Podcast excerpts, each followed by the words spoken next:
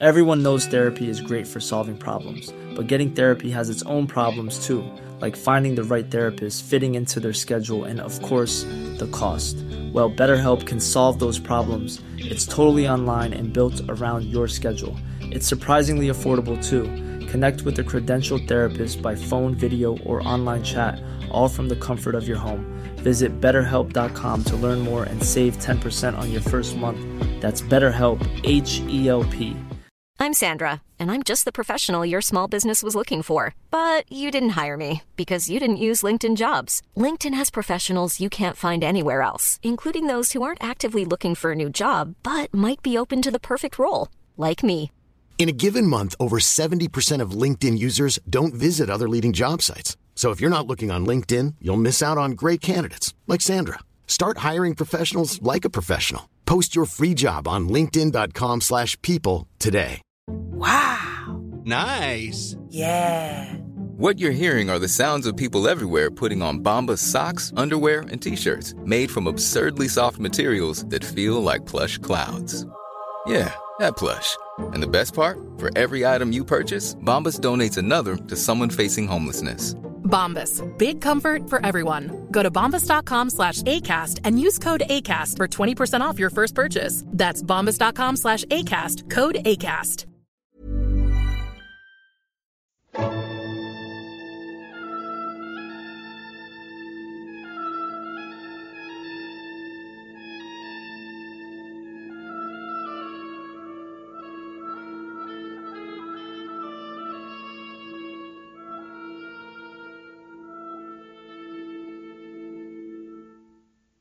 سلام، پادکست بوم قسمت 22. اینجا از فلسفه صحبت میکنیم. در این قسمت قراره از چند تن از چهره‌های مطرح فلسفه قرون وسطا صحبت کنیم.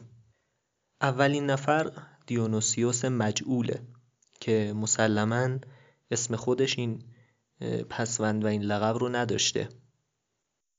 دیونوسیوس در واقع اسم مرید آتنی پولس رسوله. پولس رسول یک چهره بسیار مهم در تاریخ مسیحیت و در پیدایش کلیساست. نقش پولس در تاریخ مسیحیت آنچنان قابل اهمیت که بعضی از مسلمانان اعتقاد دارند پولس کسیه که دین مسیحیت رو تحریف کرده. یعنی بعد از عروج عیسی به آسمان به اعتقاد مسلمانان پولس کسیه که میاد آیین مسیحیت رو به شکلی که توسط کلیسا پیگیری میشده تحریف میکنه و در واقع گفته های واقعی مسیح رو عوض میکنه. پولس اما در مسیحیت یک چهره مثبته و در اونجا به عنوان رسول شناخته میشه. از این جهت که گفته میشه بعد از به صلیب کشیده شدن عیسی و همه اون اتفاقاتی که ذکر شده و اینکه عیسی دوباره رجعت میکنه و اینها، پولس میاد به عنوان یک فرد پیامرسان میره و با مردم صحبت میکنه، میره با رومی ها صحبت میکنه، با اقوام مختلف و سعی میکنه که رسالت عیسی رو به اونها بفهمونه و دین مسیحیت رو به اونها عرضه کنه. حالا اینها از این جهت گفته شد که بدونید پولس یک شخصیت بسیار مهم در مسیحیت هست. پولس یک مرید آتنی داره به نام دیونوسیوس که به عنوان دیونوسیوس آریوپاگوسی هم شناخته میشه. در قرون وسطا یک سری نوشته های فلسفی که مطابق با مشرب نوافلاطونی بودن کشف میشه و به دیونوسیوس آریوپاگوسی یعنی شاگرد پولس رسول نسبت داده میشه. این نوشته ها و این مطالب فلسفی از اون جهت که رابطه خیلی نزدیکی با عیسی مسیح و با حواریون پیدا کردن، یعنی با چند واسطه رسیدن به خود عیسی مثلا فرض کنید که از شخصیت های خیلی نزدیک بهش و کسی که رسالتش رو برای مردم بیان میکرده پولس رسول بوده و شاگرد پولس اومده این مطالب رو نوشته. خب این در جامعه مسیحیت خیلی اهمیت پیدا میکنه و خیلی مشهور میشن این نوشته ها و زیاد کسی نمیتونه بیاد در برابر اینها بیسته و این مطالب رو رد کنه، چون احساس میکنن که این خیلی نزدیک این مطالب به گفته های مسیح. بالاخره کسی این مطالب فلسفی رو نوشته که ارتباط داشته با خود مسیح و گفته های عیسی رو از نزدیک شنیده و شاید حتی نوشته هاش رو عرضه کرده باشه به عیسی یا به پولس یا به حواریون، و از این جهت این نوشته ها و این مطالب فلسفی اهمیت خیلی زیادی پیدا می کنند. بعدها انتساب اینها به دیونوسیوس مشهور و به دیونوسیوسی که شاگرد پولس رسول بوده رد میشه و میگن اینها در واقع مربوط به اون نبوده، این نوشته ها کار مؤلف دیگه‌ای بوده که الان همچنان معلوم نیست و کسی نمیدونه واقعا مؤلف واقع اینها کیه. یک سری رو ذکر کردن تاریخ نگاران فلسفه و حدس‌هایی زدن، اما خب اهمیتش در این بود که اینها با این کار و کسانی که با اینها احساس نزدیکی می‌کردن و همراهی بودن با این نظرات، با نسبت دادن اینها به دیونوسیوس مجهول تا سالیان سال تونستن این مطالب رو حائز اهمیت جلوه بدن نزد مسیحیان.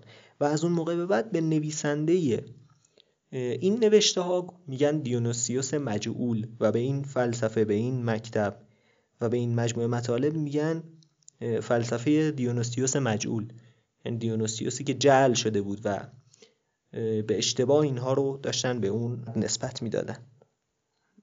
نکته جالبی که در فلسفه دیونوسیوس مجعول هست اینه که راه ایجابی و سلبی رو برای شناخت خدا معرفی کرده. یعنی میگه ما برای این که بتونیم خدا رو بشناسیم میتونیم هم از راه ایجابی و مثبت پیش بریم، به این صورت که به صفات حسنه فکر کنیم و به صفات کمال فکر کنیم، مثلا بزرگی و عظمت و بخشش و قدرت و این صفات رو وقتی میبینیم، وقتی اینها رو به کمال برسونیم و کمال اینها رو تصور کنیم، در واقع به شناخت خدا رسیدیم. و راه سلبی و منفی رو برای شناخت خدا معرفی میکنه، به این صورت که ما نگاه کنیم به صفات نقص و به صفات شر، مثل ضعف، مثل بیخردی، نادانی، فانی بودن، و وقتی اینها رو کنار بگذاریم و سعی کنیم موجودی رو به دور از اینها تصور کنیم، باز هم به تصور از خدا رسیدیم. و این از مطالب جالبی که در فلسفه این دیونوسیوس مجعول هست و خیلی از فیلسوفانی که در آینده ما ازشون صحبت میکنیم به نوعی برمیگردن به آراء این دیونوسیوس مجعول و بهش ارجاع میدن که به جاش اونها رو ذکر خواهیم کرد.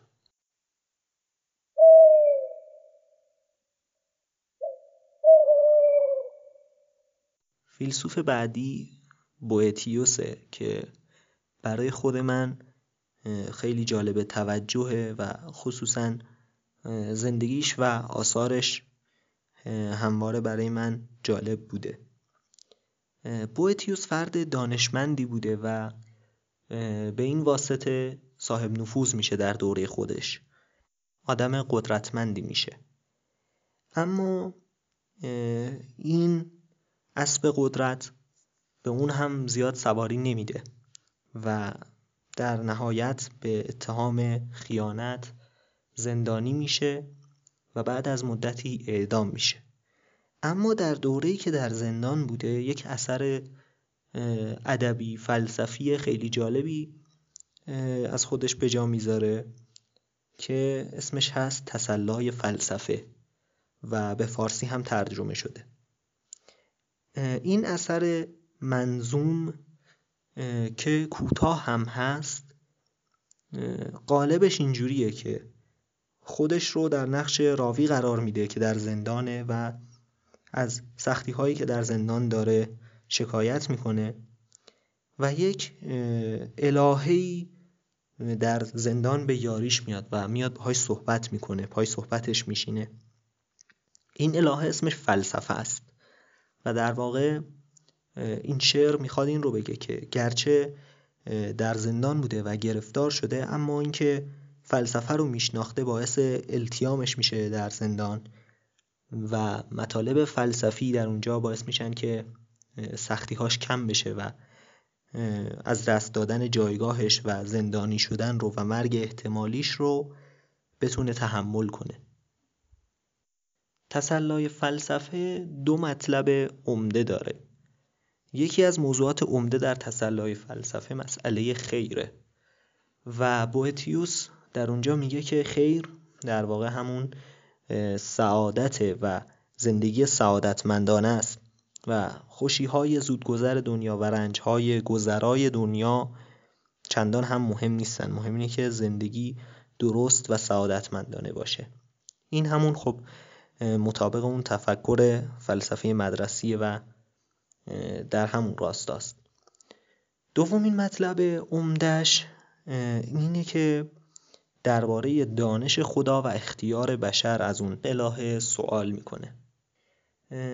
مسئلهش اینه که اگر خداوند از قبل میدونه که ما قراره چی کار بکنیم و چه اتفاقاتی قراره بیفته، اختیار بشر چه معنایی داره؟ یعنی من چطور میتونم تصمیم بگیرم که این کارو بکنم یا نکنم وقتی خدا از قبل میدونه من قراره کدوم یکی رو انجام بدم؟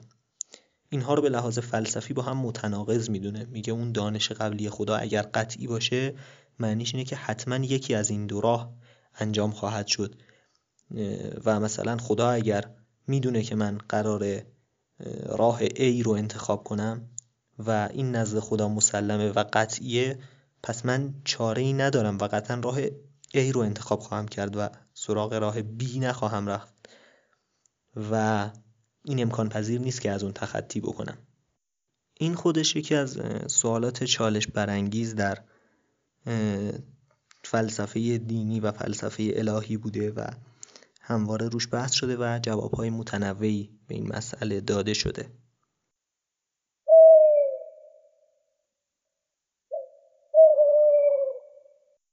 فیلسوف بعدی که ازش صحبت میکنیم جان اسکاته که با نامهای یوهانس اسکوتوس و اریوگنا هم شناخته میشه.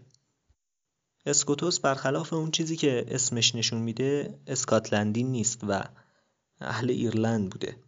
در قرن نهم میلادی فعالیت میکرده و مشرب نوافلاطونی داشته و از پیروان فلسفه وحدت وجود بوده. ایرلند در قرون وسطی یک دوره فرهنگی درخشان داره که عمده علتی که برای ذکر کردن اینه که دانشمندان از سرزمین گول، یعنی از فرانسه کنونی، مهاجرت کردن به خاطر حمله قبایل وحشی به مناطق دیگه و خصوصا اومدن به ایرلند.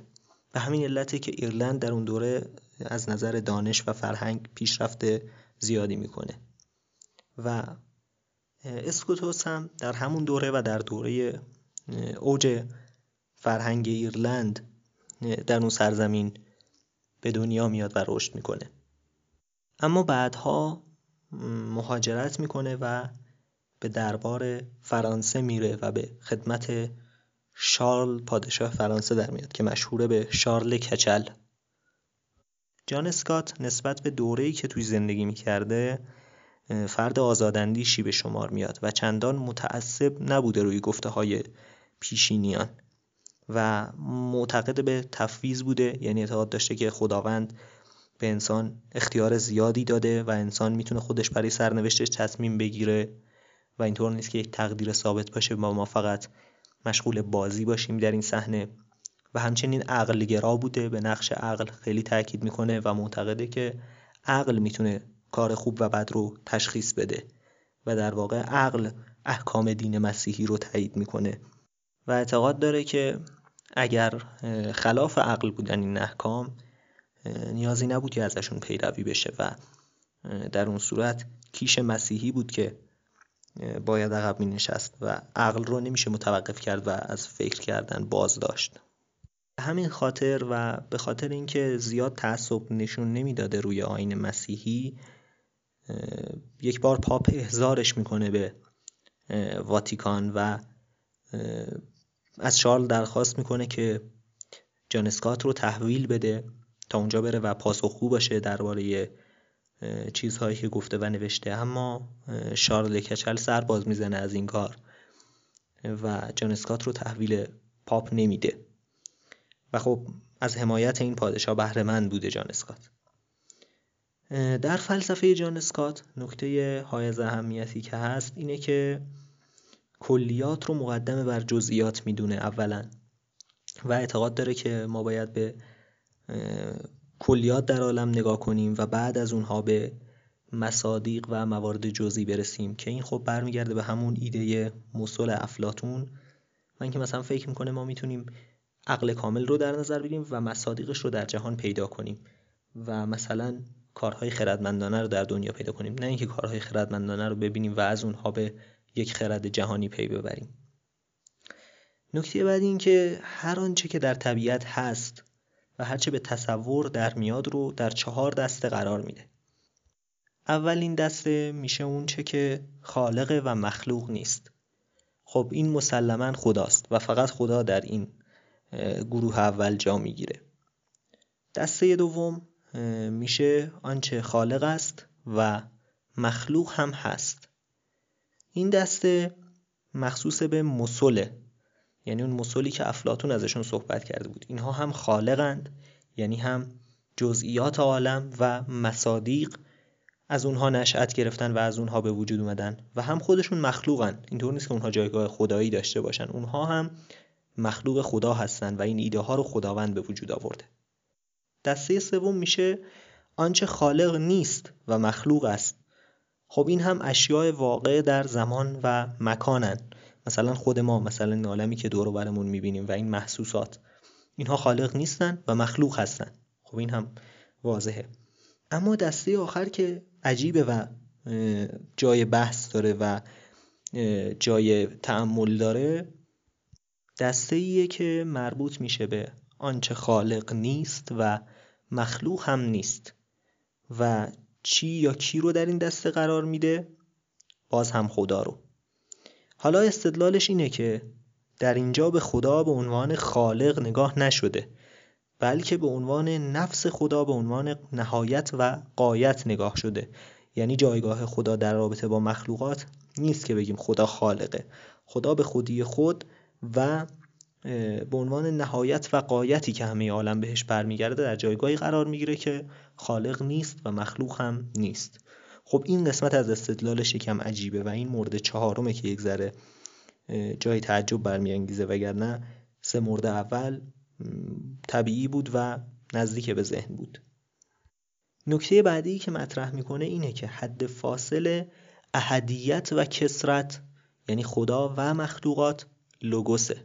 یعنی این لوگوس چیزیه که خدا رو به مخلوقاتش میرسونه و مخلوقات رو به خدا میرسونه. حد فاصله اینها و متصل کننده اینها به هم خرد جهانی یا همون لوگوسیه که ازش صحبت شده بود. و مواردی که باعث شده بود اختلاف بیفته بین جان اسکات و دستگاه پاپ این بود که اعتقاد داشت خلقت قدیمه و سفر پیدایش کلن یک موضوع تمثیلیه. این خیلی ادعای عجیبی بود برای اونها و پذیرشش خیلی برشون سخت بود، چون اعتقاد داشت که عالم به وجود نیامده بلکه وجود داشته از گذشته، با اینکه مخلوق خداست، اما یک مخلوقیه که زمان نمیشناسه و مثل خداوند ازلیه، از ابتدا بوده، با اینکه زیر سیطره خداونده اما به وجود اومدنش به یک مقطع بر نمیگرده. و خب با توجه به این میگفتن تو چطور میخوای توجیه کنی که داستان خلقتی وجود داره در کتاب مقدس و گفته شده که خدا اینطور جهان رو به وجود آوردین، یک مقطع رو نشون میده. و اینطور پاسخ میداد که اینها همش تمثیله و خداوند برای اینکه مطالب دیگری رو بیان کنه اینها رو به صورت داستان در آورده تا برای ما قابل فهم بشه. این اعتقاد خیلی مخالفت کلیسا رو برانگیخت. و اعتقاد دیگرش این بود که جهنم ابدی نیست و حتی شقی‌ترین و شرورترین گناهکاران هم در نهایت بخشیده میشن و عذابشون به پایان میرسه و در رحمت الهی خواهند رفت. چرا انقدر با گناهکاران مهربانه و فکر میکنه که در نهایت اونها هم سعادتمند میشن؟ علتش اینه که اعتقاد شدیدی داشته برای اینکه گناه و خطا در واقع از اشتباه فکری به وجود میاد.